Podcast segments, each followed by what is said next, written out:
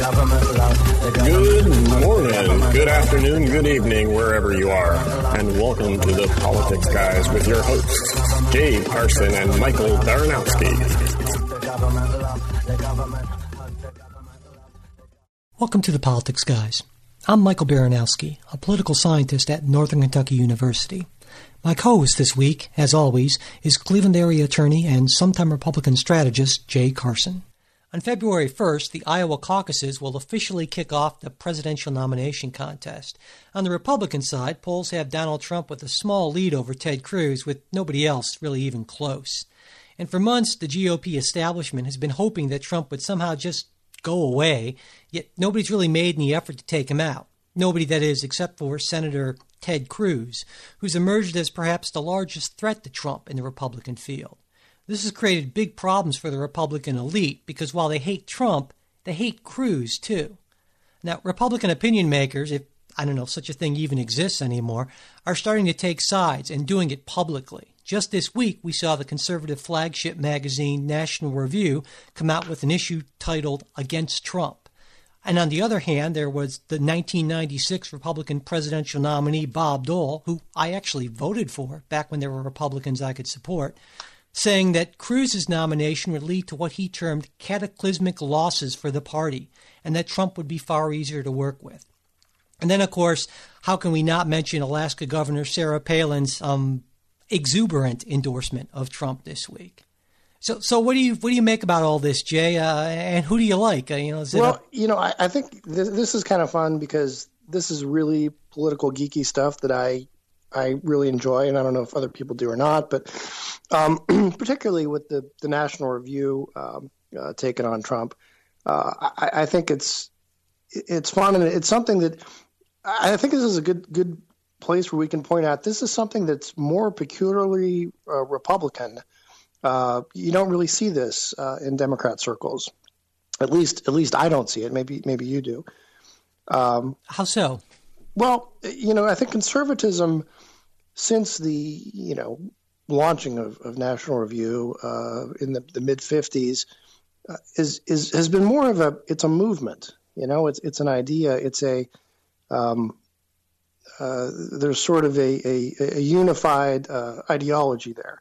Where I think in a lot of cases the, the Democrat Party, liberalism, I mean, it's more just sort of a, an assortment of, of various uh, causes, uh, various help the poor and downtrodden, that kind of thing. You know, yeah, we're into that. Uh, now they, they tend to, to have sort of a, a, affinity for one another, and, and there's a lot of crossover between that. But you don't you don't get into these discussions of well, what's the true liberal ideology, and what ought, what to be our position on this and that, and so forth, um, as you do uh, in in conservative circles. Um, now, again, this is this is all very very geeky inside baseball uh, above the rim type stuff that you're you probably your average voter doesn't doesn't know about or care about.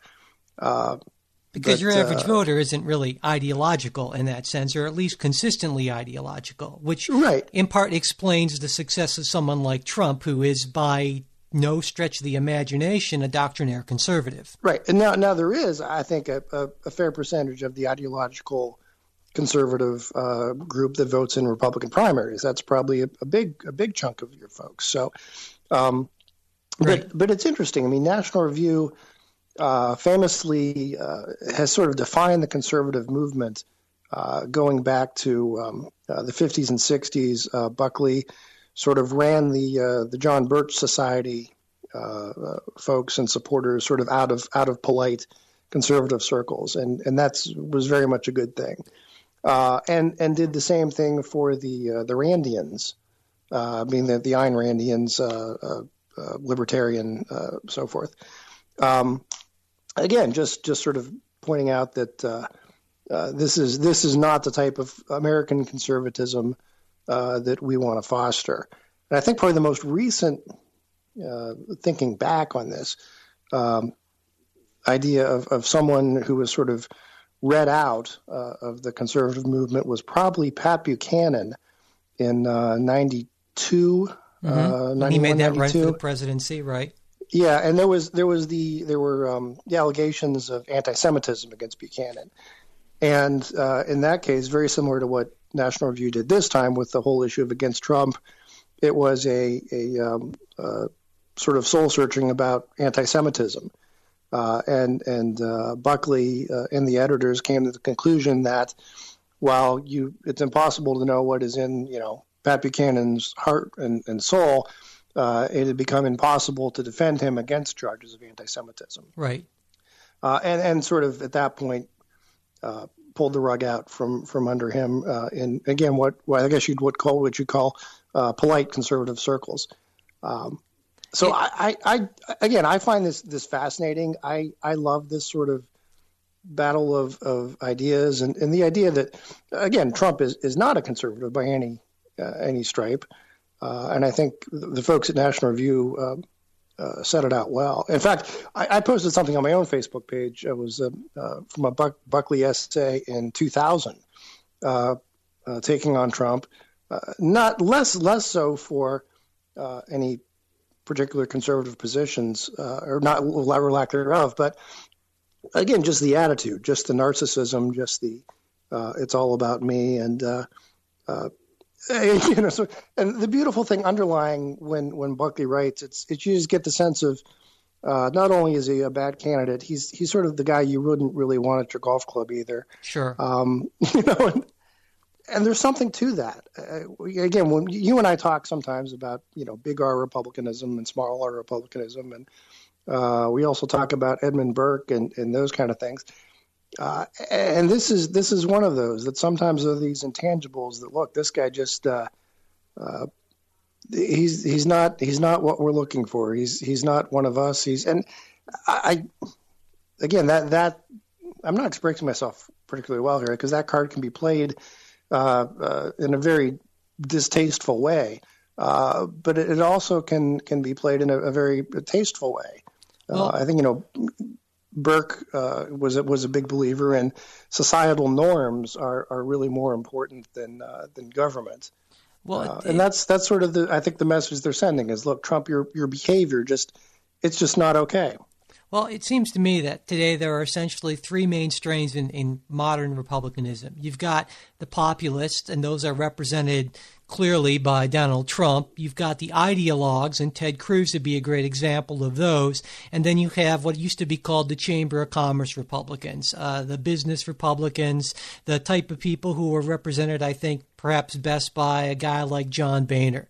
And mm-hmm and that you can call them the Republican establishment. I call them the Republicans who are the most sane Republicans. Uh, and and it seems to me, and others call them rhinos, with the Republicans in name only. The good Republicans. They're, yeah. they're the good Republicans, and they're the ones who hate both the ideologues and the populists because they understand that the ideologues and populists are, to a certain uh, greater or lesser degree, fanatics who are going to do awful things, and they don't want that to happen because they actually care about the country as opposed to being hooked into some some insane ideology that's going to drive the country off a cliff, and so rightly so. And I can understand why it's a dilemma for them, and I think it I think it really stinks. I, I wish there were a time where a, a, a, non where a chamber of commerce type Republican, well, like a John Kasich, uh, who has tried to sort of make himself over into a little bit more of a nut to get some primary voters, but where someone like that could be a legitimate contender, and so. I don't know. It, it seems to me that, that it really is a dilemma, and obviously it's a dilemma that the Democrats really are enjoying seeing. Not that they don't have their own problems, something we'll get to in a little bit here. But to me, it, it's interesting from a, a tactical standpoint. Now, there's one argument that's going around that, well, we should support Trump over Cruz because not only would Trump be easier to work with in the sense that he doesn't really have any set principles except Donald Trump, and so mm-hmm. you can work with that, whereas Ted Cruz very much not a compromise deal maker sort of guy. And more than that, the idea in some circles is that if Trump's the nominee, because his negatives are so incredibly high, he's almost certainly going to lose a general election. And so fine. You essentially rent the party to Trump for a few months and he loses it, and then you can kind of get back to sanity. Whereas Cruz is awful, but he's not so awful to the general public that he might actually win, in which case, then all of a sudden the party becomes Cruz's for four years, and that could just do horrific damage. And I think that's I think that's Bob Dole's point when he said that there might be cataclysmic losses. And and Bob Dole, who I think is a great representative of the kind of you know Main Street Chamber of Commerce Republicans, doesn't want to see that happen to his party, and I don't want to see it happen either. Well, I, you know, with with Bob Dole, uh, I guess he has the big advantage of not having to run with uh, Trump. Sure. Uh, I think that's the, the, biggest concern I've heard is is if uh, Republican candidates have to run with Trump, they're going to get slaughtered, and I don't think that would be the case with Cruz. Now, uh, you know, I guess the the biggest distinction uh, there there are similarities and there are differences between Trump and Cruz. Um, the the differences are that uh, Cruz is more a, a, doctrinaire conservative. He's got a set of beliefs and he, he sticks to them uh, uh, pretty rigidly. Um, yeah. Uh, Trump does does not. The uh, uh, the commonality between the two is they're they're both horribly unlikable. Definitely. Um, and I I think to some extent Dole is right in that in certain ways Cruz is even is more sort of personally off putting. Um, uh, again, almost by we've talked about this before that that Trump, for all his the goofiness and the bluster and so forth, you, it, it's still sort of a fun show. There's still sort of a magnetism there uh, that that draws you to him. Uh, Cruz is is does not have that, and um, again, just uh, it just comes off sort of as a as a jerk. Uh, Trump maybe is a little bit more of a I don't know want to say lovable jerk, uh, but um, yeah, I wouldn't say lovable either. No, um, maybe lovable is not the word I'm looking for. Charismatic. Charismatic, yeah. yeah. There, there's still there's still something there, uh, and like in many ways, I mean, Bill Clinton, as as time showed, was was in many ways sort of a, a horrible person, but damn it, people still liked him. Um, and I think that's it. I, I, don't. I just don't think Cruz has the the likability. Well, no. Um, and and I guess the the idea is that okay, if Trump is the nominee then what happens is you get slaughtered and you you sort of write that off as uh, you run the populists out of the uh, the party, and you say, "See, there you go. That's why we can't have. Uh, that's why we can't have nice things uh, because of, of, people like right. Donald Trump." Right. Um, I, I don't know that that actually is the case, though. If he's the nominee, my my concern would be more that um, it might go the other way around uh, that that you might have more populists flock into the party the next time. So what, what do you? Um, so so push comes to shove, you have to choose between these two guys. This is your party, after all. Uh, yeah. You have to choose between these these two guys. Who do you pick and why? I picked Ted Cruz. Ted Cruz. Um, again, because look, the the guy is he's standing for for conservative principles for for what I believe in. Uh, I think Cruz is a very smart guy, and despite his unlikability, uh, I think he understands how government works. Uh, my sense is once he was at, would actually be in an executive position, uh, which is much different than being in, in the Senate, um, he he would uh, understand what it takes to govern. Um, you know, Trump, I, I still think just doesn't have that that experience, and doesn't have that any sort of any sort of moorings one way or the other. Uh, as far as uh, uh, what direction uh, government ought to go in.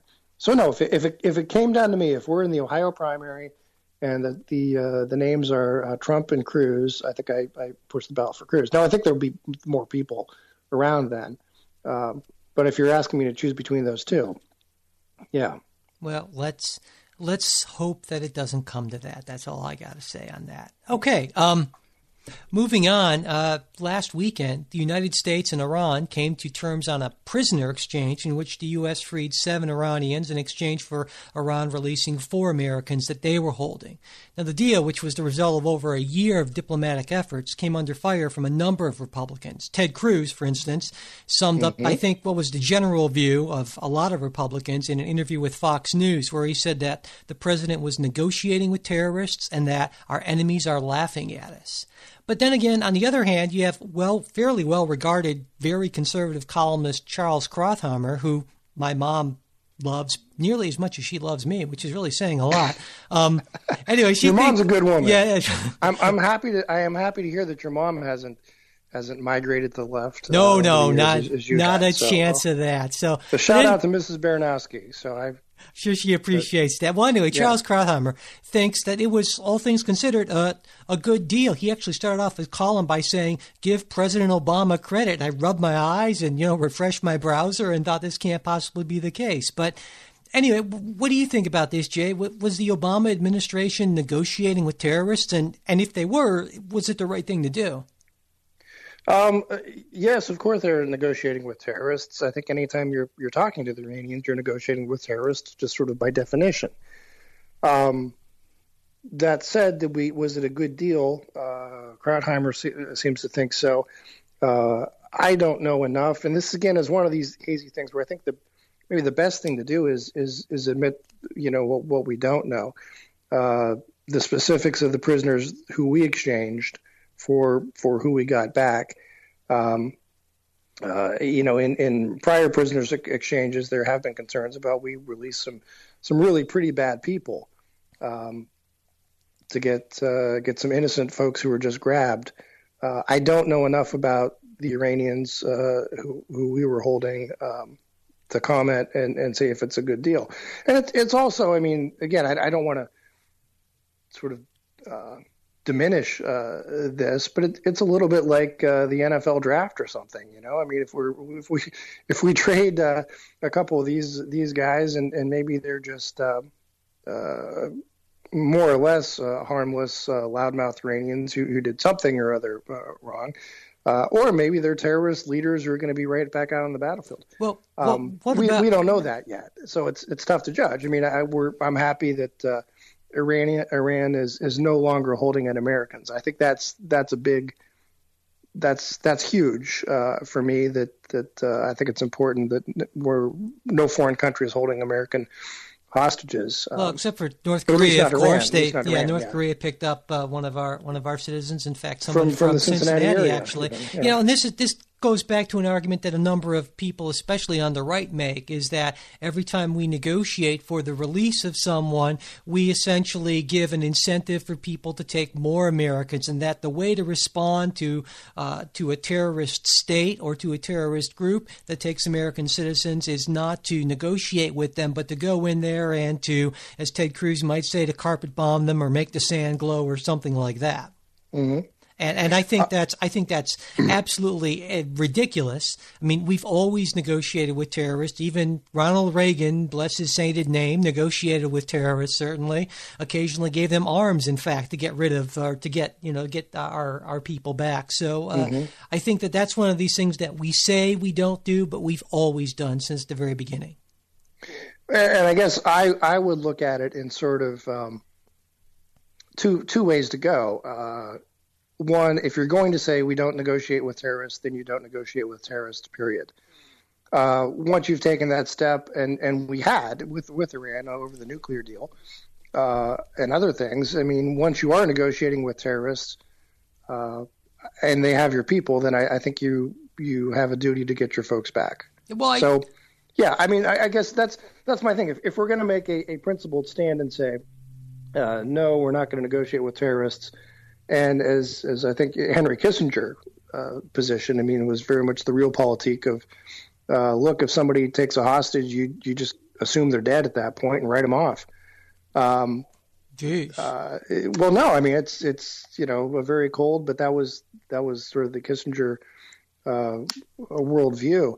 Um, if you're going to take that approach and, and maybe you save lives in the long term doing so, then you take that approach. See, I, I think um, you need to make but, it. But once you've engaged, then I think you need to engage to get your people back. I, I, think you need to make a distinction between negotiating with terrorists and negotiating with states that might, in fact, do support terrorism.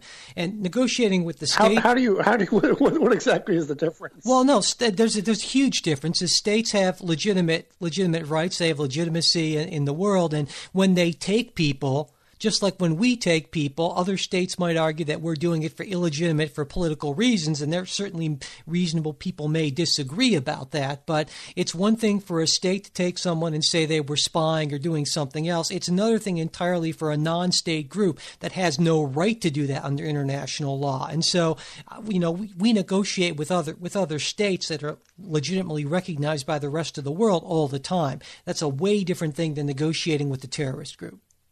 And I think that's a very important I, I, distinction you know, I guess. I guess that's where we, we fall into is is the Iranian regime a legitimate one? It absolutely Uh, is. We don't like Well, it. right, Just because we don't then like it doesn't mean North it's not is the North legitimate. Korean regime a legitimate one? is it it's is a legitimate regime in the sense of it's recognized as the you know as the ruling body yeah i mean it's not a democratic m- regime but if we're going to argue that you know non-democratic regi- regimes aren't legitimate. I guess we could do that in a sense but it certainly is the the Would- governing Would you say that North Korea and Iran are are uh, states that essentially play by the, the rules uh, of of, uh, of what's what's sort of established in uh, uh, international relations? iran yes. North korea no All right. And so, I mean, North Korea is a whole different ball of wax. That's just kind of a, a wacko, crazy sort of state that's out there doing its own thing. But and, and Iran, while I certainly definitely believe that they are they're a sponsor of terrorism and they do some awful stuff, they are for the most part within the bounds of the very wide bounds of what's considered acceptable international behavior in a lot of cases. Yeah. All right. So they're they're, they're acceptable uh, sponsors of terror. Well, no, I don't think ever being a sponsor of terror is acceptable, certainly. And of course, other states have argued that the United States is a is a sponsor of terror in a way. I don't I don't agree with that at all, certainly. And and I I know that we're the good guys, but uh, others don't see it the same way for sure. All right. Well, I, I would. I, I guess I disagree there. I would lump the Iranians in with the sort of the lawless states that uh, uh, we we really can't do business with. But Okay. um, you know that that remains to be seen. So Absolutely. All right. Well, then let's get back to domestic politics a little bit because we haven't really talked about the Democrats. And while things have been, you know, really interesting on the Republican side for essentially the entire campaign, it wasn't too long ago that the Democratic contest looked really pretty boring with Hillary Clinton leading everyone by uh, a massive amount. Now, in earlier Democratic debates, I thought at least it almost seemed like she was ignoring her supposed opponents and essentially debating the Republicans, which, you know, everyone thought she'd be facing them as her party's inevitable nominee. But lately, things have really changed. In fact, if you take a look at the latest Iowa polls, Sanders is running a little bit ahead of, Cl- or sorry, a few points behind Clinton. And in New Hampshire, they go to the polls a week after Iowa. Sanders has actually opened up a lead of over 10 points on Clinton. And as a result of all this, uh, Hillary Clinton and the media has really started to take Bernie Sanders much more seriously. They've been digging more deeply into his positions and even asking what sort of nominee or even what sort of a president Bernie Sanders might make. So, what do you think's behind Bernie's rise in the polls, Jay? Oh, I mean, why, why are you asking me? It's it's, it's your your uh, your people there. Well, Um, I think there's there's probably Hillary fatigue uh, with the Democrats. Uh, there is probably concern over the various scandals. Uh, we we tend not to focus that much on this show about you know very scandals here and there, just because I don't know. I think because they're sort of covered and over covered in in, uh, in the regular media. But I I, I think the the recent emails uh, uh, indicate that, that she could have a, a fairly substantial problem here. Um, and uh, I think Democrats are, maybe just do have some some Clinton fatigue. Uh, there's also uh, Sanders has that ability to sort of energize that the base with very much the he can he can out uh, out populist uh, Hillary Clinton. And there is sort of a, a populist wave in the country right now, as, as you know, the, the Republican side with Trump, and uh, Sanders kind of represents that on, on the Democrat side. Um, it's more a, a, a socialist, uh, sort of populist type impulse, but he comes he comes across as as I've a lot of people have described him as just more authentic, um, which, which again I think you know a, a plastic pink, pink flamingo in in uh, in Cleveland uh, comes across as more authentic than Hillary Clinton, uh, but um, I, I think that's that's part of it. Yeah, I, I certainly think auth- authenticity is a big is a big part of it. And, but I, I more generally, I think that this is just the media trying to make a, a story where there's not as much of a story to make it a little more interesting to make it. Or, you know, making it a horse race story. Yeah, exactly. Yeah, And- they and- like to see a horse race story, and that's that's sort of the narrative that, that they've got to fit this into. So and that's just not that's just not going to happen. I mean, uh, Iowa and New Hampshire are not terrifically representative of the rest of the, the Democratic Party, the states that are going to vote. And, and while Bernie Sanders might do just fine, I think he's going to you know finish a, a reasonably close second in Iowa, obviously, and I certainly think he's going to win New Hampshire, but after that, Hillary Clinton is just going to roll right on, and it's not going to be it's not going to be a story. It's not going to be an issue, and and and and you know that's that's just how it is. And I don't think anyone really seriously doubts that. But again, the media wants yeah, to no, make that. I, and I've said that on the Republican side. I, I think you're exactly right. Uh, the early primaries are are just sort of their own. They're sort of sui, sui generis, you know, and and uh, their own sort of animals.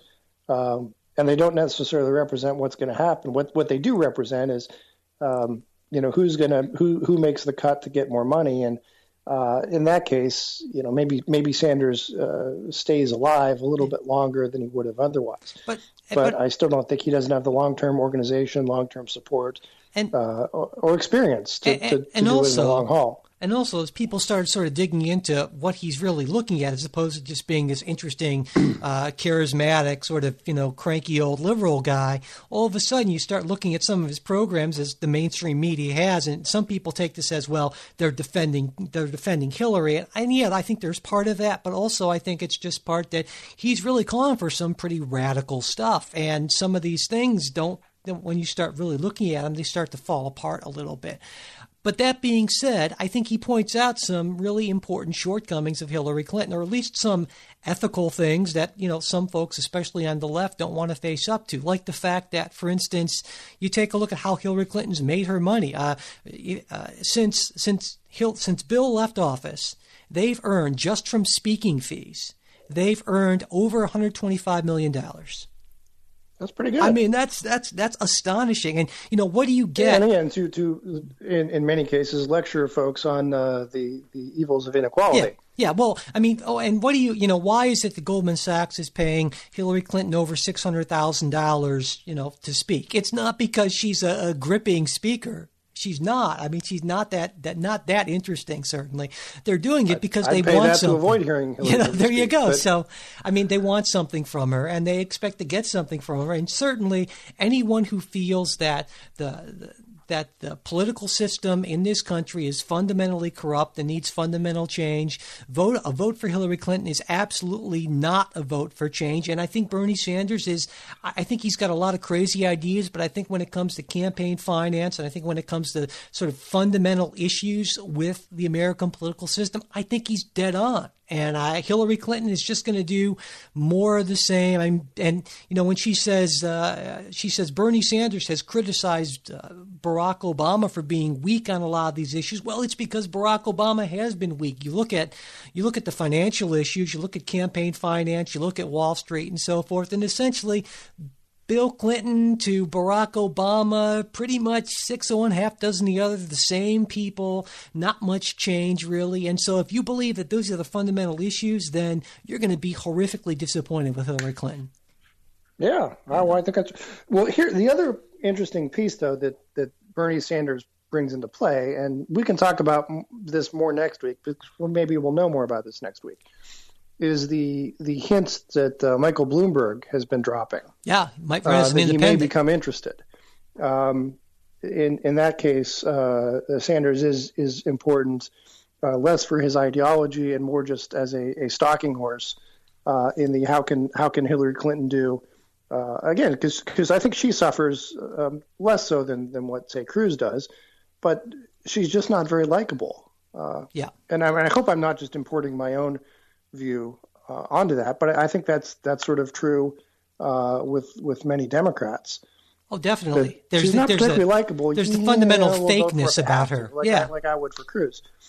Sure, uh. But if you have someone who is more likable, and I think Bloomberg is more likable, uh, someone who would certainly have the the funding, the ability uh, uh, to do well. Now, I'm not saying again he could he could actually beat her, but uh, that that makes an intriguing possibility. And actually, Bloomberg, I, I should qualify was saying he was considering a third run or a, run as a, a third party yeah. candidate.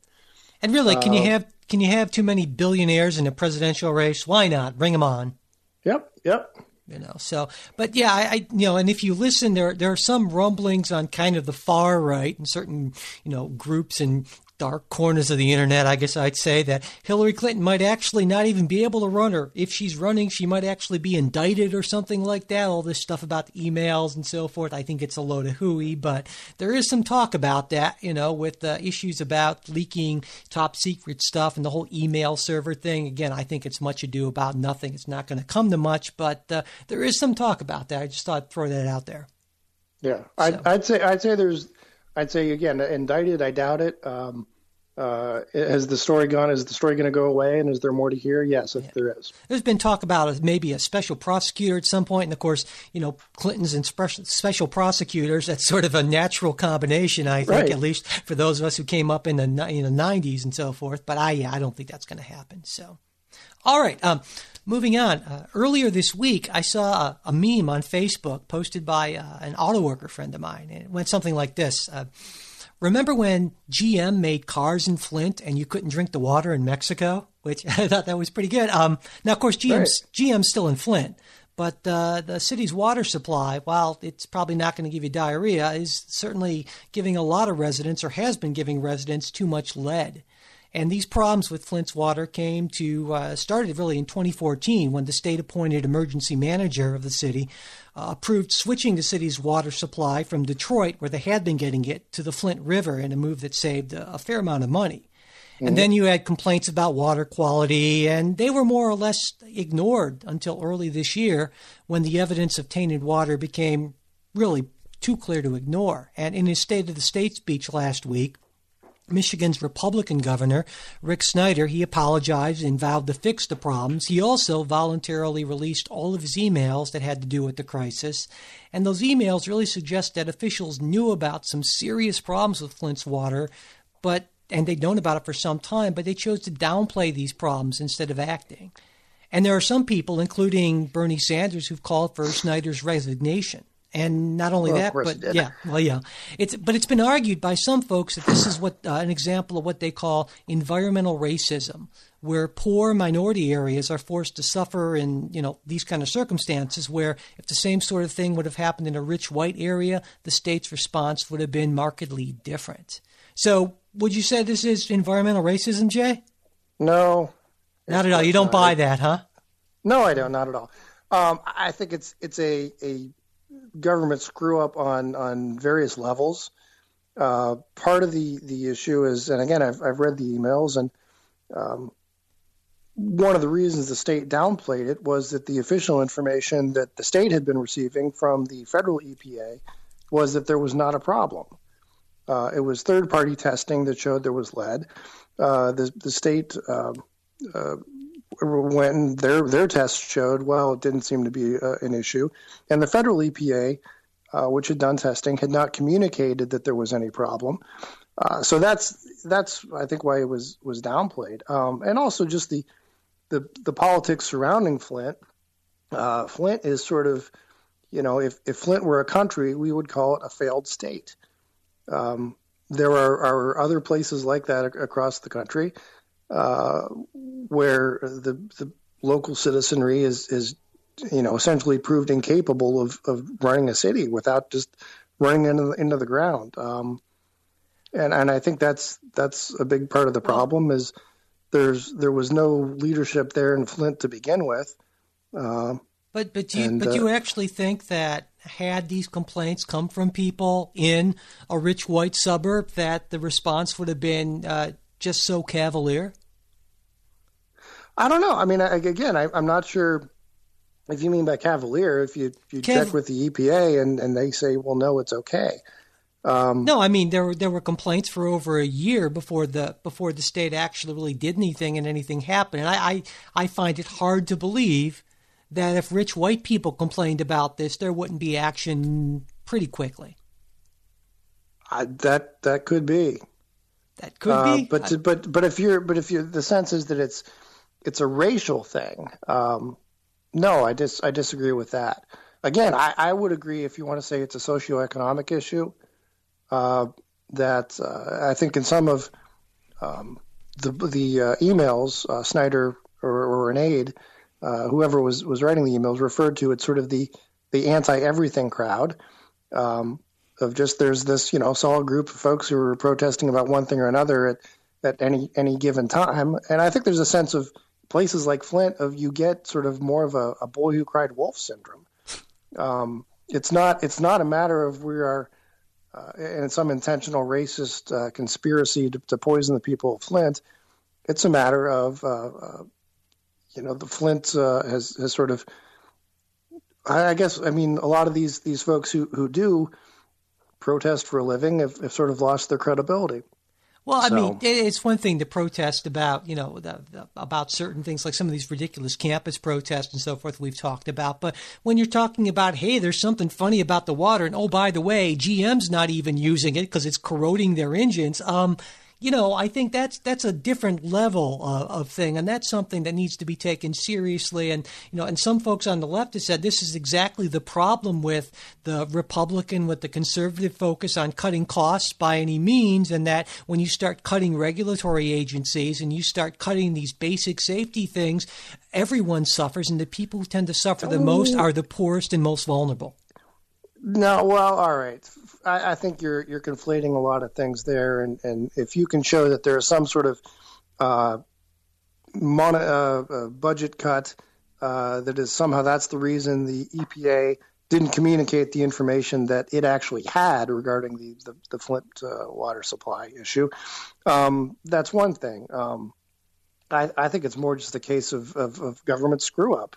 Well, you're not you're not arguing that Republicans are, are strong proponents of a of a healthily funded and growing EPA regulatory apparatus, certainly. Um, I no, I wouldn't say that they're they're uh, certainly not uh, fans of growing it. Um, having it healthily fund, funded, yeah. I don't think you've had any Republican candidate uh, ever who said let's let's defund the EPA. Not publicly, um, certainly, yeah, no, not at all. But I think if we take a look at what's actually happened, uh, well, we, we would see a very different story. Uh, you know. Oh, I, I, I well, let, us put this. You you will have to leave that to your imagination, I guess, because consider who your, your president has been for the last eight years, and uh, I don't think there's been any significant uh, uh, move or, you know retreat in the, the federal budget. Um, in those eight years. But but to me, this this is besides the point. The the bigger problem that why you have a Flint is because you have a uh, essentially again a, a failed state um, that that outspent itself, uh, that could not govern itself. Um, uh, had then had to rely on the state taking over. The state had to rely on the, the, the federal government, and and all levels of government just plain screwed up. Um, so I mean, I think that's that's what you've got, and I think it's it's a, a problem that will be fixed in the, in terms of uh, Flint water supply. Uh, in terms of uh, government screw ups happening in the future, it's a problem that will never be fixed. Uh, so the, the better better result is better citizen oversight, uh, better government at all levels, and and I'd say potentially less government at all levels again, the, the, the lead was was found uh, not through any government testing, who, who apparently either missed it or failed to communicate it. It was third party testing. Exactly, and that that's that, kind of my point. So, and, and my my point is this is just an example of what happens when we have too little government in certain areas, and that uh, uh, people get hurt, and the people who get hurt the most are the are the poorest, who tend to be minorities, and those are not coincidentally the people who have the least political voice, who can give the fewest campaign donations, which comes right back to I think what Bernie Sanders has been saying is that our system, oh, in a sense, is fundamentally corrupt. You, are totally mis- misdiagnosing the problem. Okay, it, it's not. Yeah, no. The the the Flint situation isn't a case of of too little government. They've got more government than they can deal with. Not the right kind. And, not the right kind. Well, it's it, it's exactly. It's exactly. not about too much or it's too little. I would say because again, it, this is a matter of the state came in and took over because look, you can't govern yourself, so we're going to give you more state government, and then that was sort of subbed out to to the federal government, uh, and in each case at all levels uh, botched it, uh, and and the the idea that somehow we need more government, which and I'm not even sure what, what, what you would mean by more government. I mean, More just- government, just I would pay the mean- bureaucrats more. No, no, no. I would mean have more people to do more testing of these kind of basic fundamental services, the quality of which is fundamentally important to people living uh, healthy lives and, and to their health and safety. That's the kind of thing I mean. Well, my, my point is you, you had that and they screwed it up, and then they Yeah, brought in a private sector apparently person who got it right. Apparently, you didn't because the EPA missed this in their testing, and so either their testing Right. needs to be changed, their testing needs to be ramped to up, they need more more for their bad resources. I you know, you no, they need better. Yeah. Anyway, so I think it's a I think it's a failure in, in terms of too little government. But one thing. I think that still amazes me uh, about this, and I imagine would amaze you, is the stuff that people still put in emails. It, it baffles me the kind of comments that people put in official emails and, and for a long time now i've you know I've, i felt that if you were if you were writing anything from an official email account wouldn't you just at this point in time 2016 wouldn't you just assume shouldn't you just assume that everything you write to anyone should be something that you would expect that everyone at some point will see i mean why don't people do that how stupid is that my god a- Am I wrong here? I mean, what do you what do you think? If you're writing something on a government email account, some of the stuff I've seen in these emails, I just scratch my head and say, "What's wrong with these people?" I can see texting somebody or calling them, but geez, oh, Or maybe setting up a private server. you know. yeah, very good. I mean, yeah, but I mean, you know what I mean? It just doesn't make a lot of sense to me how people could be so moronic about that. So uh, uh, I'm glad they I'm glad they are because it points out some of the, the, the callous indifference I think. But my God, I sure don't Well, I, you know, I'll tell you, I, I read the, and again, I haven't read all of the emails. I've, I've read what's been reported and, and reprinted, you know, in, in your. Well, yeah, and the 274 pages Journal of them. Yeah, I mean, Post. yeah. Um, I didn't think it was that that overly callous. Now, again, there's there's sort of a, you know, look in, in practicing government, you get sort of a a clinical uh, uh, uh, sort of um, detachment, I guess, to these sort of things. Um, and uh, yeah, things come across sort of cold sometimes. Uh, but in a lot of cases, I think acknowledged that there was there was a problem. Uh, but it was also dealing with look here is here's what's being made out of it politically, and is this is uh, this more just a political football uh, than it is an actual problem? And again, those emails were based on the information that they had at the time, which showed uh, you know that that there was not a, a lead contamination problem. Right. So look, you, you can say that uh, the government is is perhaps callous and perhaps uh, uh, not as, as loving as you'd like. Um, Or is competent, or is well funded. And maybe you know, maybe they should they should. Uh, oh, again, I think I think the state of Michigan is is plenty well funded. Um, I, again, Yeah. I, I'd always disagree with you on, on you know competency. I think is a question all the time. Um, and and the Well- private sector has a better system, not Yeah, a perfect and- system and- to sort out competency. There's a reason. Uh, there's a reason why you often get more competency in the private sector, and I'd argue that in many cases, the people who are doing similar jobs in the private sector are paid far better. And so, I would argue that in part the problem is that people who are public sector employees are actually underpaid compared to their private sector counterparts. And so, the answer is to pay people. yeah, and you can laugh, but you know that's when you have like you take a look at the financial system. You have the regulators getting paid sometimes a, a tenth of what the people are trying to regulate are paying, and and people wonder why there's a revolving door. Well, if you can make that much more going to work for the private sector, of course you're going to do it. So I would argue you're that missing you're missing the, the whole point of like the one generates better results, I mean measurable measurable results than the other.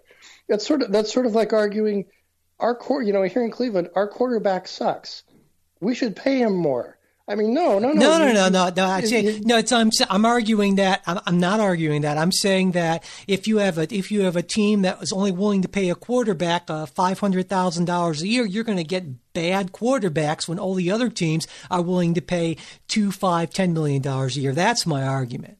All right, that's that's a better argument. That's a better argument. Okay. So Well, in any case, what we can agree on is people.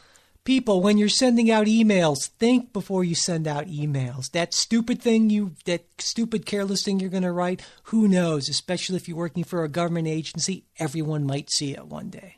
unless you set up a private server. Unless you set up a private server. All right, on that note, uh, that's it for this week's episode. Thanks everyone for listening. If you have any thoughts, comments, or criticisms, or any questions for our Ask the Politics Guys podcast, which comes out every Wednesday, we'd love to hear from you. Our email is politicsguys at gmail.com. That's politicsguys, one word, at gmail.com. Our Facebook page, where Jay and I post and comment on news articles throughout the week, and where you can comment too, is facebook.com slash politicsguys page. Check it out and give us a like. Maybe, if you like us, actually, which we hope you do. And if you're listening to us on iTunes or Stitcher, we'd really appreciate it if you could take a minute to rate the show and write a quick review. The Politics Guys will be back next Sunday. We hope you'll join us.